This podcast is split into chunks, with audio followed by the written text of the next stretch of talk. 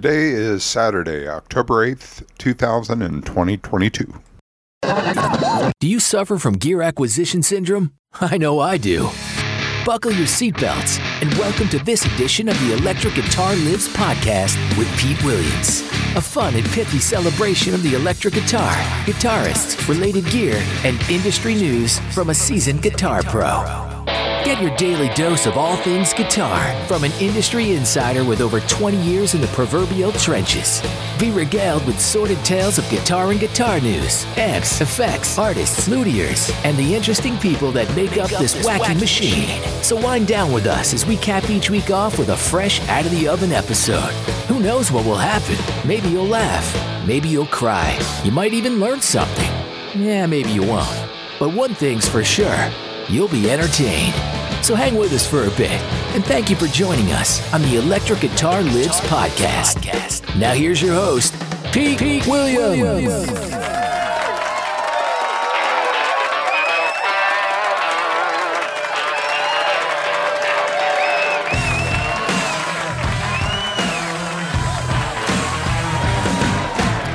So here's an interesting article. This one actually made me chuckle.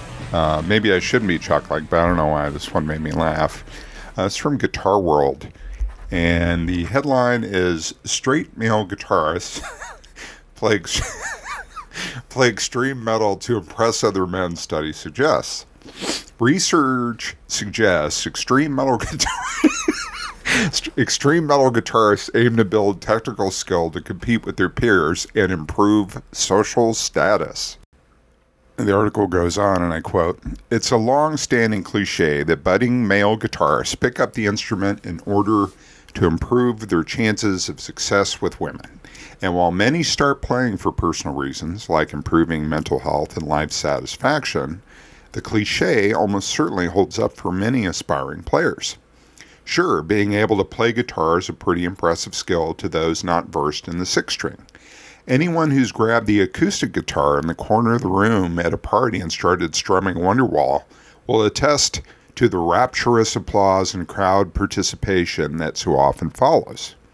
But what if it's not just women, heterosexual male guitar players are trying to impress? Now, let me just stop there. Wonderwall? The article goes on. Naturally, there's not a whole lot of research into the sexual and societal motivations for aspiring male guitar players.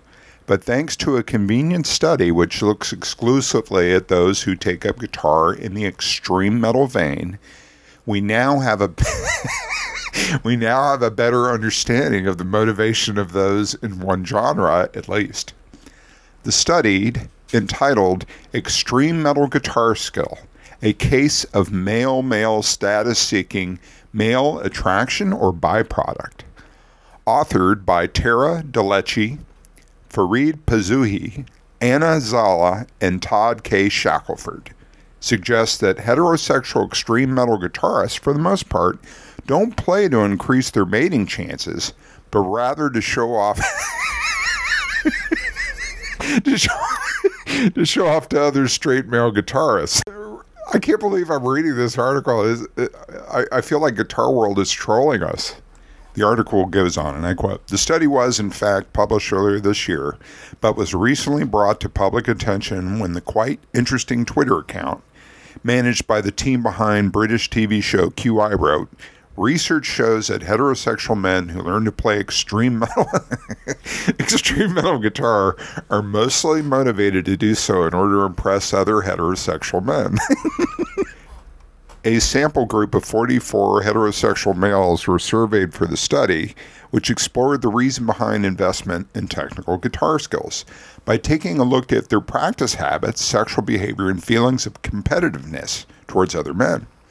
The results of the study indicated that time spent playing chords predicted desire for casual sex with women, whereas perceptions of playing speed positively predicted intrasexual competitiveness.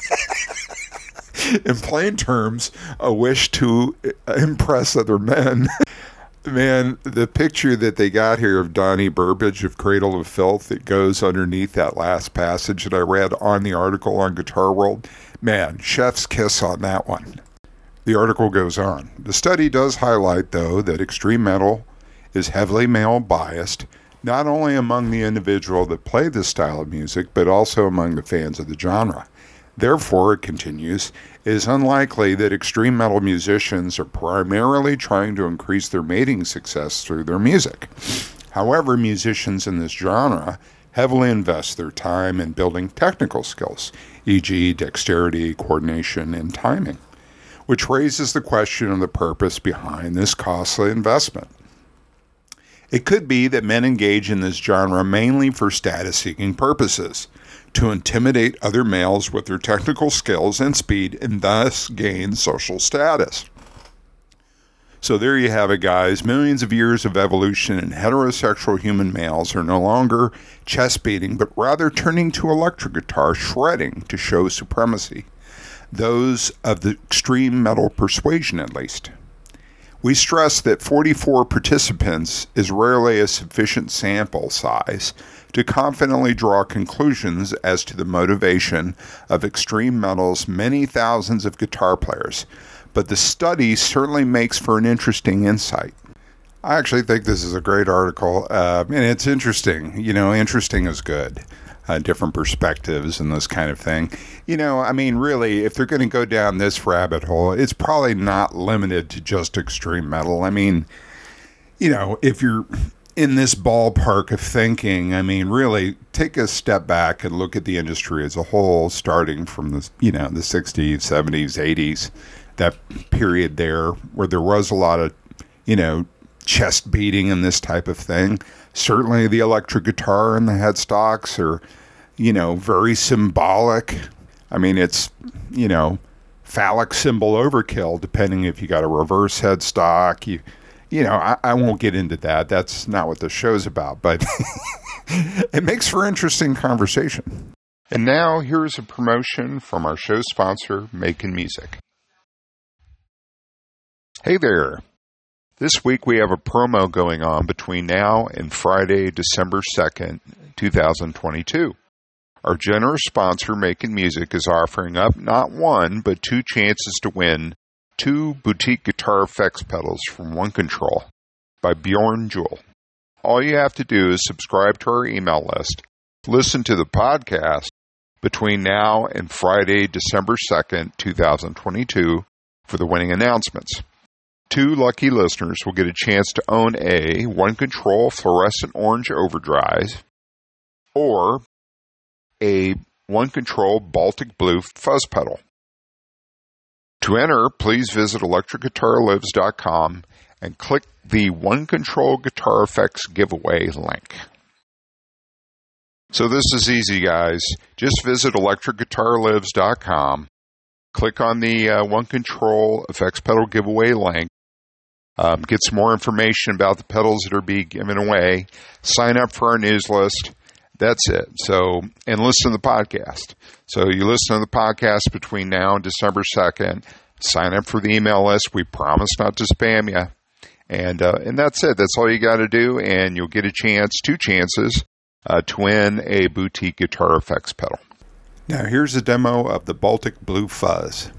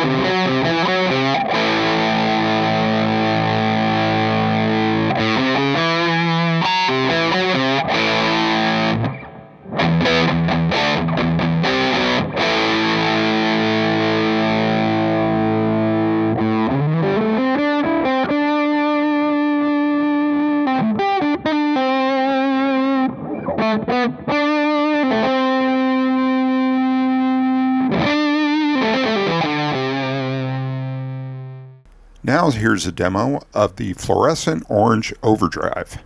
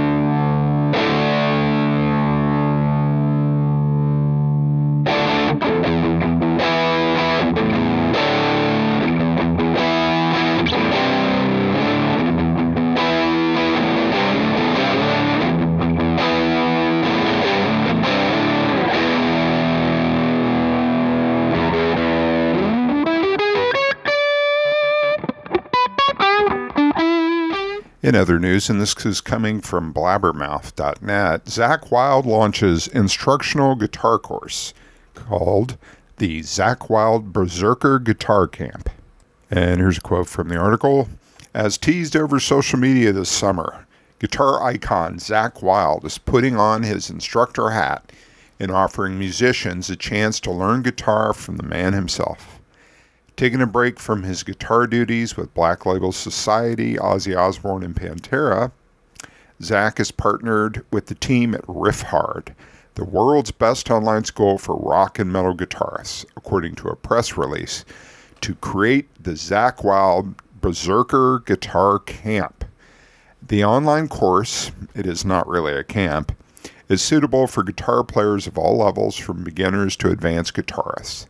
Zakk teaches his signature techniques like pinch harmonics and vibrato, as well as many of his most famous songs and solos. He's joined by Black Label Society guitarist uh, Dario Lorina to round out the course with his own perspective on how to replicate Zakk's style. Zakk Wylde Berserker Guitar Camp is now available for pre order, pricing of $79 until October 4th, when the course moves to the full price of $99. Go to ZakkWyldeGuitarCamp.com to order now. You know, when I think of Zakk Wylde, I always think of his his pentatonic playing, yeah, his pinch harmonics. Uh, but one thing, uh, if you've listened to Black Label Society, you know the guy's actually a really great uh, songwriter too. I feel, and uh, that would be cool if he taught some um, taught something about that and his approach to writing songs. Because if you listen to some of that stuff, I mean, the songs are really, I mean, they're killer, uh, but they're really well put together tunes. I feel, um, and his his lead playing is the cherry on top. So, hey, if you're a Zakk Wylde fan and you want to get it from the man himself, uh, sounds like the Zakk Wylde Berserker Guitar Camp is for you. Now, here's another excerpt. A little bit of news from boutique guitar effects builders, Catalinbread out of Portland, Oregon. Uh, let's see, I've owned one. I had a Galileo, uh, excellent pedal uh, that I used with a Brian May guitar that I had um, to try to get that, you know, that Brian May tone. Um, very, very nice pedal, very well made. I, I, think I had another one too at one time, but I forgot what it is. Great company, but uh, they just recent released. Um, well, I'll quote the article that's on Guitar World, which is Catalinbread gets in on the minimalism hype with one knob Elements pedal series. It's a high gain debut for the Elements family, which comprises no nonsense, fuzz, overdrive, and distortion pedals. These things are going for about $150 a piece. Now, they're calling these things minimalist because JHS did their three series that which you know they don't have any graphics on them so if you want to call it minimalist they're still really broad range pedals and they they do their individual jobs i think that's what they're doing here i wouldn't go as far as to call it minimalist i mean maybe so in this day of like you know these uh, multi effects pedals that are out now which you know i mean the list goes on and on and on but uh, these have kind of a design on them a kind of scaled down design which is kind of cool uh, I'm going to leave a link to the article as well as a video demo so you can check these things out. Uh, I've watched the video and uh, yeah, I'm definitely intrigued. And you know, and Bread's a great, um, great pedal builder. Um, so they're definitely worth checking out. And uh, you know, if it fits into your uh, signal chain, you know, uh, might be worth taking a look. the world's greatest electric guitar. That's a bold statement. I'm talking about the Fender Stratocaster.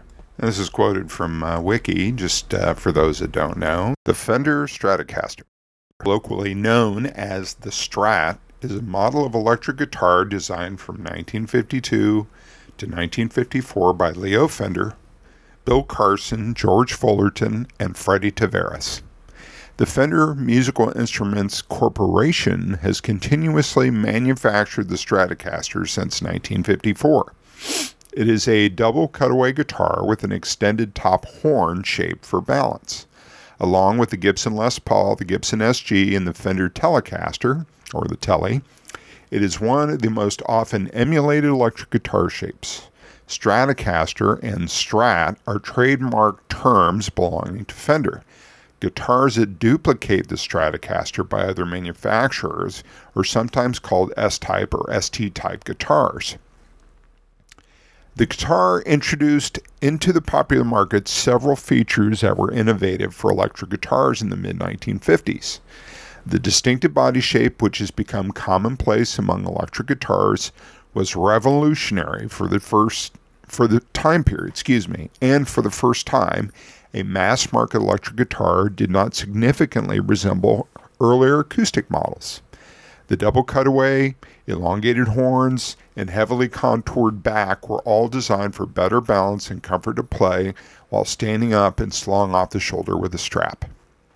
The three pickup design offered players increased versatility and choice in tone quality over earlier ones, and two pickup electric guitars, and a responsive and simplified vibrato arm integrated into the bridge plate which marked a significant design improvement over the other vibrato systems, such as those manufactured by Bigsby.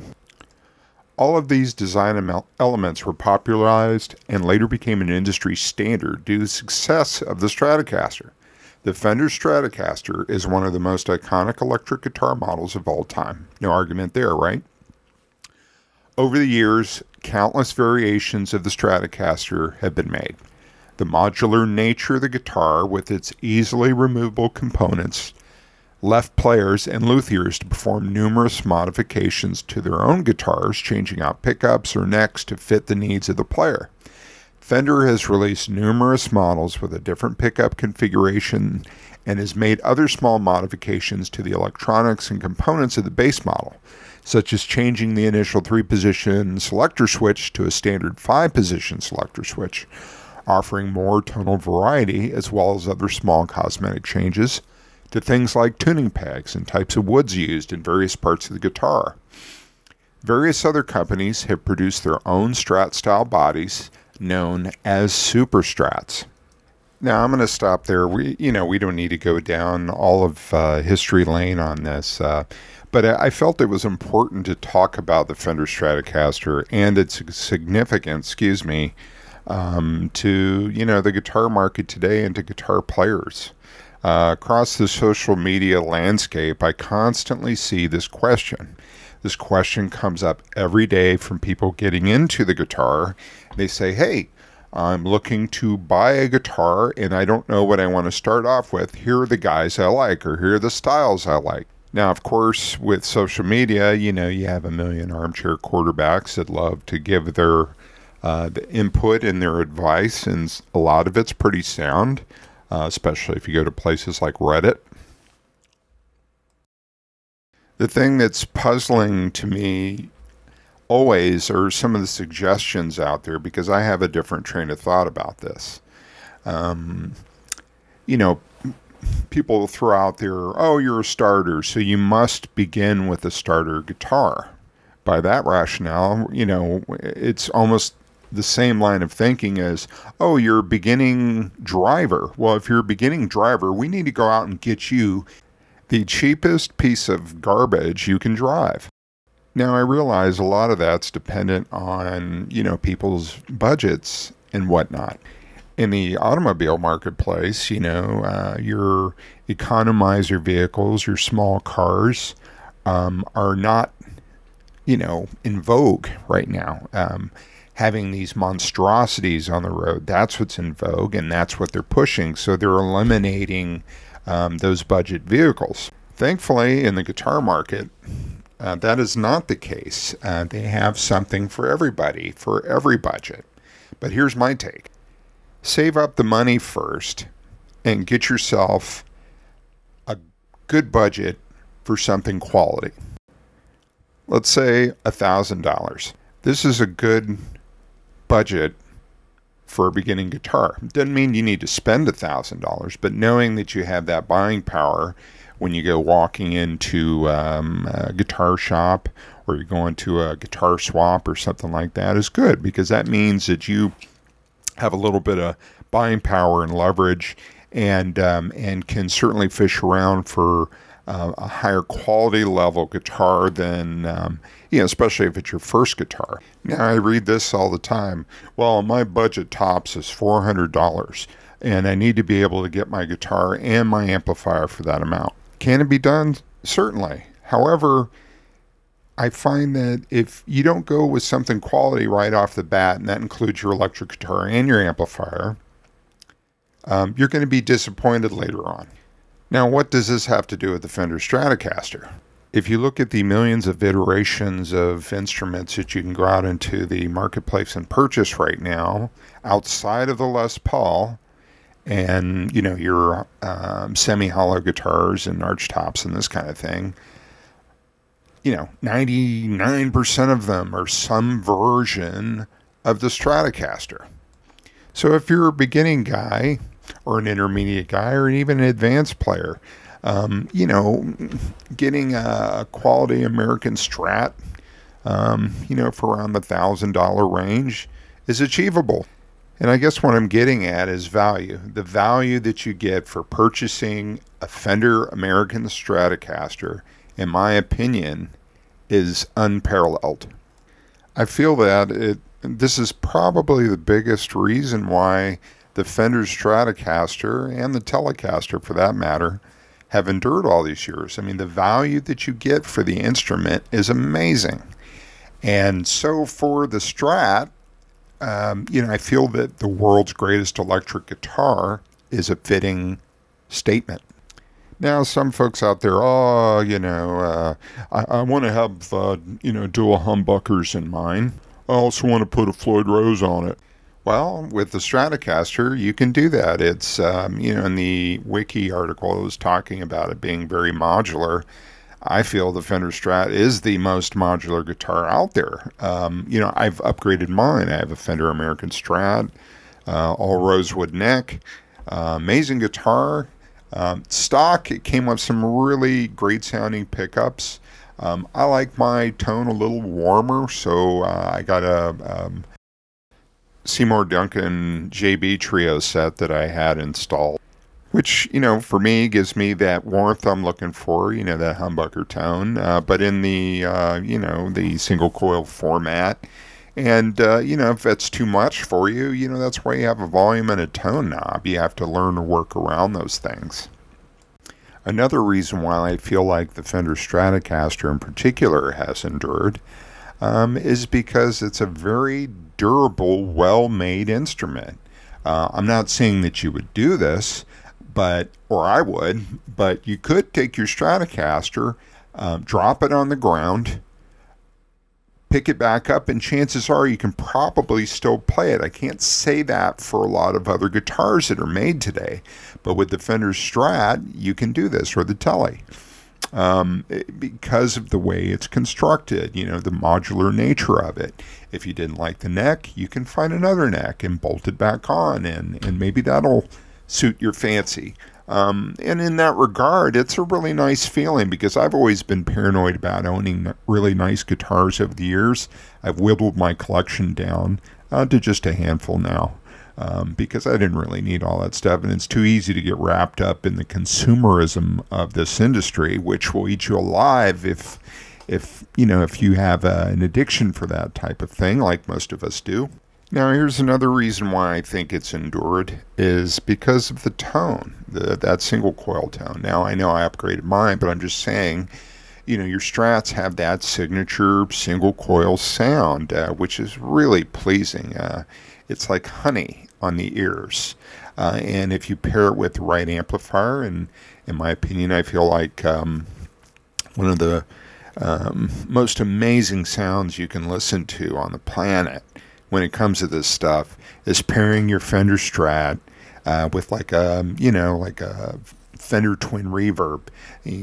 Put the tremolo settings on, a little bit of reverb, um, just a little bit of grease or dirt, you know, to to get a little breakup. Man, it, it there isn't many things that sound as good as that. It's just such a great tone, very uh, distinct. So listen, next time you're down at the, your you know your local guitar shop or if you have, you're lucky enough to have several of them, uh, you know, before you go and grab the uh, the guitar that has all the bling on it and uh, uh you know is overpriced. Um, uh, and has a you know this monstrosity of chrome and and inlay work done on it. You know, pick up a Fender American Stratocaster or even one of their you know made Mexico models and uh, try a few of them out and plug them into a good quality amplifier. And uh, you know, and play that thing and see what you think. You know, you might be surprised. I know some people are put off. Oh, I don't like the, you know, the vintage Fender Strum excuse me, vintage Fender trims. Um, but this is a segue into the feature artist or the artist spotlight I'm going to talk about today, which is Scott Henderson, who has, with his playing, I've felt in recent years, uh, really taken the um, Stratocaster style guitar um, into, you know, the Beyond zone.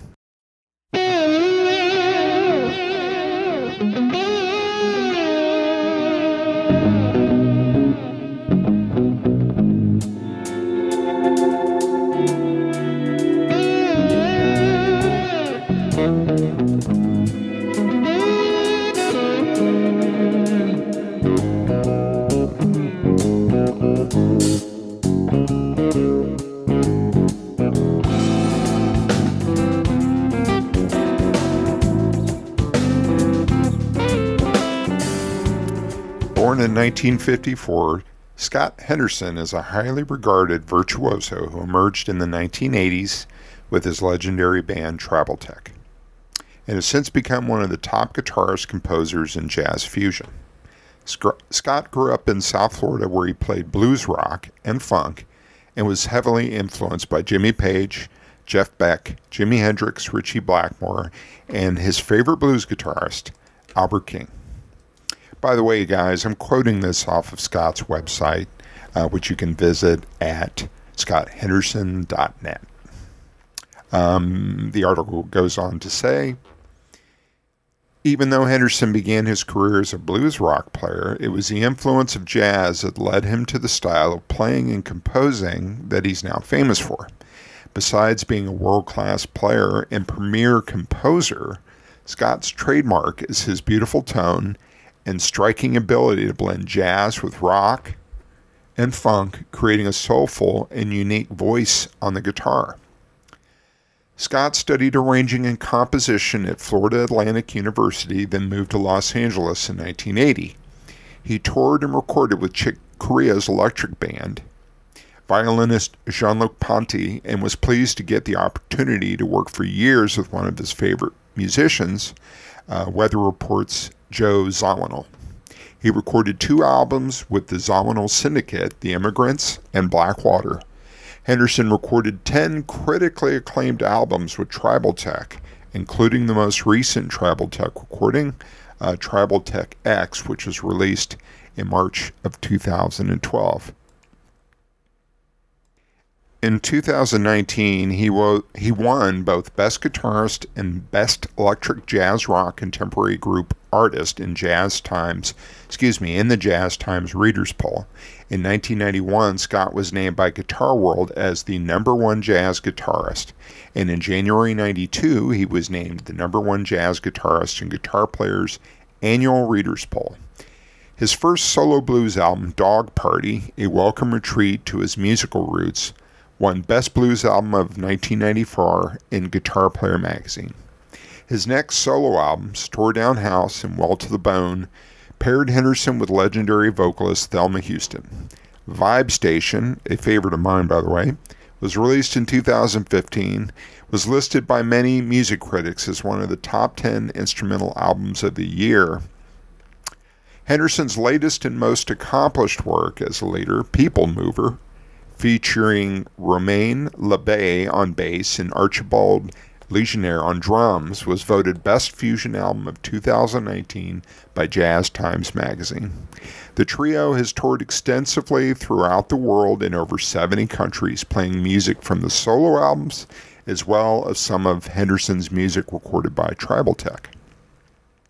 Scott has also released two albums with Vital Tech Tones, their trio collaboration with bass, excuse me, bass player Victor Wooten and former Journey drummer Steve Smith. Uh, Steve is also an accomplished Fuse drummer, and I highly recommend you listen to that stuff.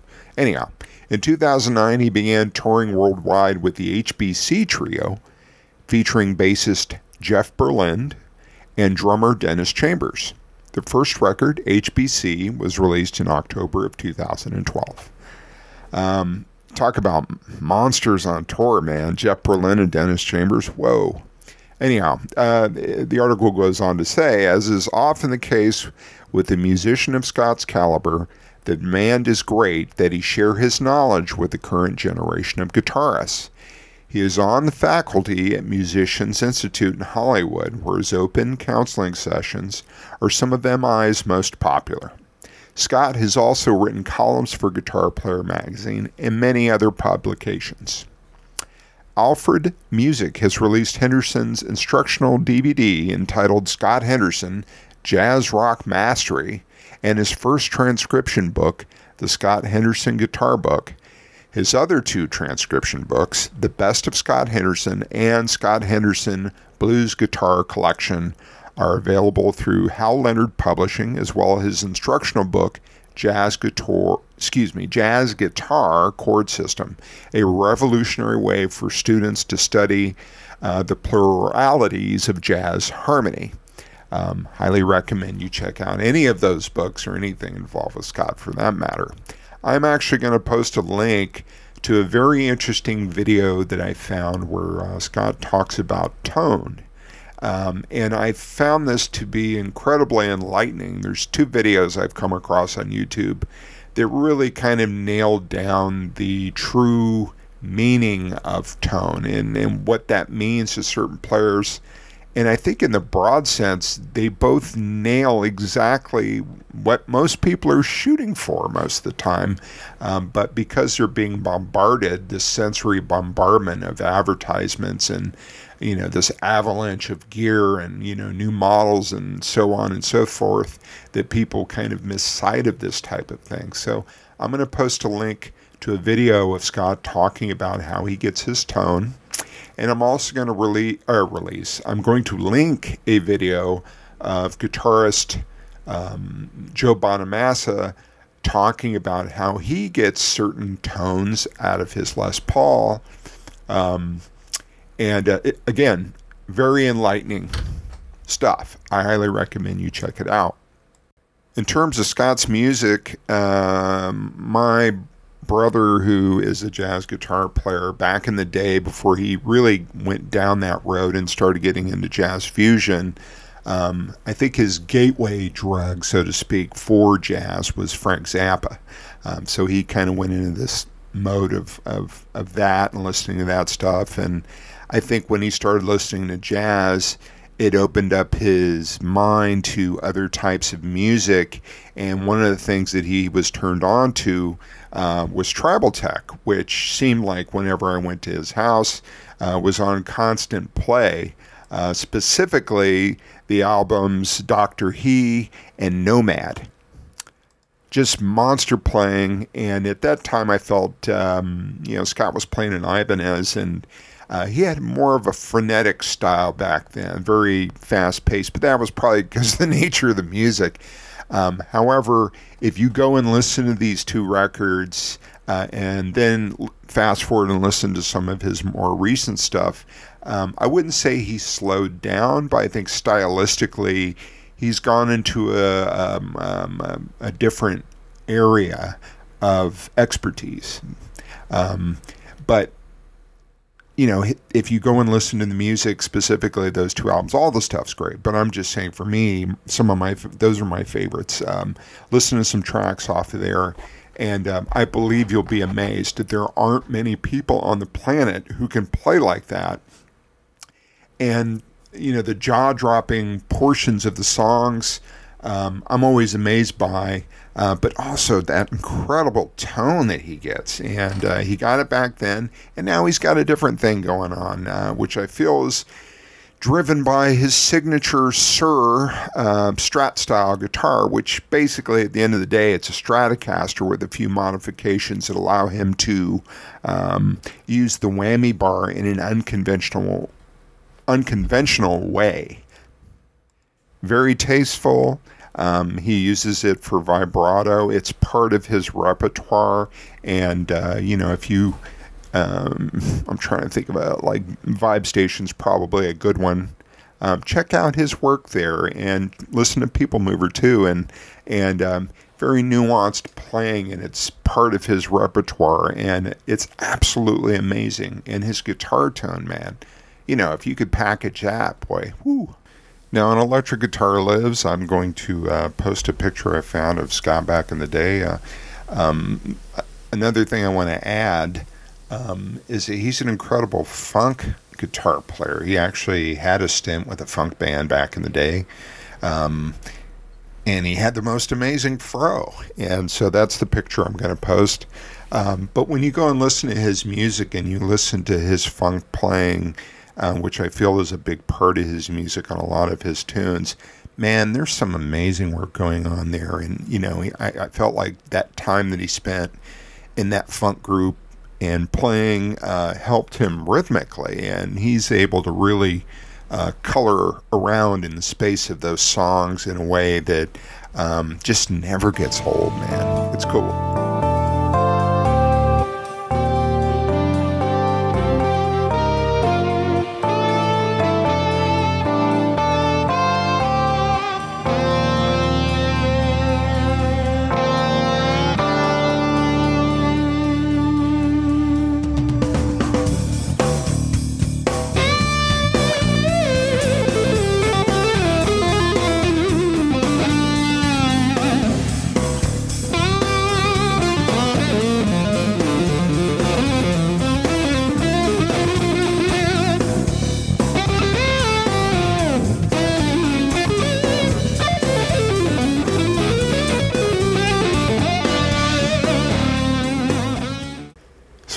Listen, thanks for uh, tuning in to the Electric Guitar Lives podcast. I appreciate it. You spending some time with me today and uh, listening to my musings and ramblings about this industry. I know when I started the podcast, I wanted to talk about um, um, some of my experience in this industry. You know, I've been in this industry for, you know, really since I was a kid, you know. Um, but in terms of professionally, I've been in this industry since the late 90s. Uh, so starting next week, I'm going to get more into some of those stories, um, um, you know, from the ground. Um, and uh, I thought they might be entertaining, so I'll share a few and I'll start sharing some of those. Uh, next week, we're going to be covering um, um, guitar phenom Pablo Gilberto, Paul Gilbert, and the big three things I took away from attending his rock guitar school and uh, and being a lifelong fan in general. And he's taken a really interesting arc from back in the day to what he was known for to who he is today. And uh, you know, the, this he's amazing, and his musicality is just through the roof. If you listen to his records uh, and his live playing, man, the guy's. Um, just a phenomenal guitar player and a really brilliant and gifted teacher as well. So we're going to be getting into that next week. I hope you tune in, and uh, I think we'll have a good time. We'll have some fun, and um, you know I'll try to get into more humorous things. I think it's better than um, some of the news that's going on in this industry. I don't want to make it too product centric. So I hope you tune in next week again uh, and spend some time with me. I appreciate it. Have a great week. We'll see you next time. Thanks for listening to the Electric Guitar Lives podcast with P. Williams, your weekly hang for all things guitar related and more. Be sure to tune in next week for another exciting episode. And remember, have fun. See you next time. For more about this podcast and future episodes, be sure to visit electricguitarlives.com. Thanks again for listening.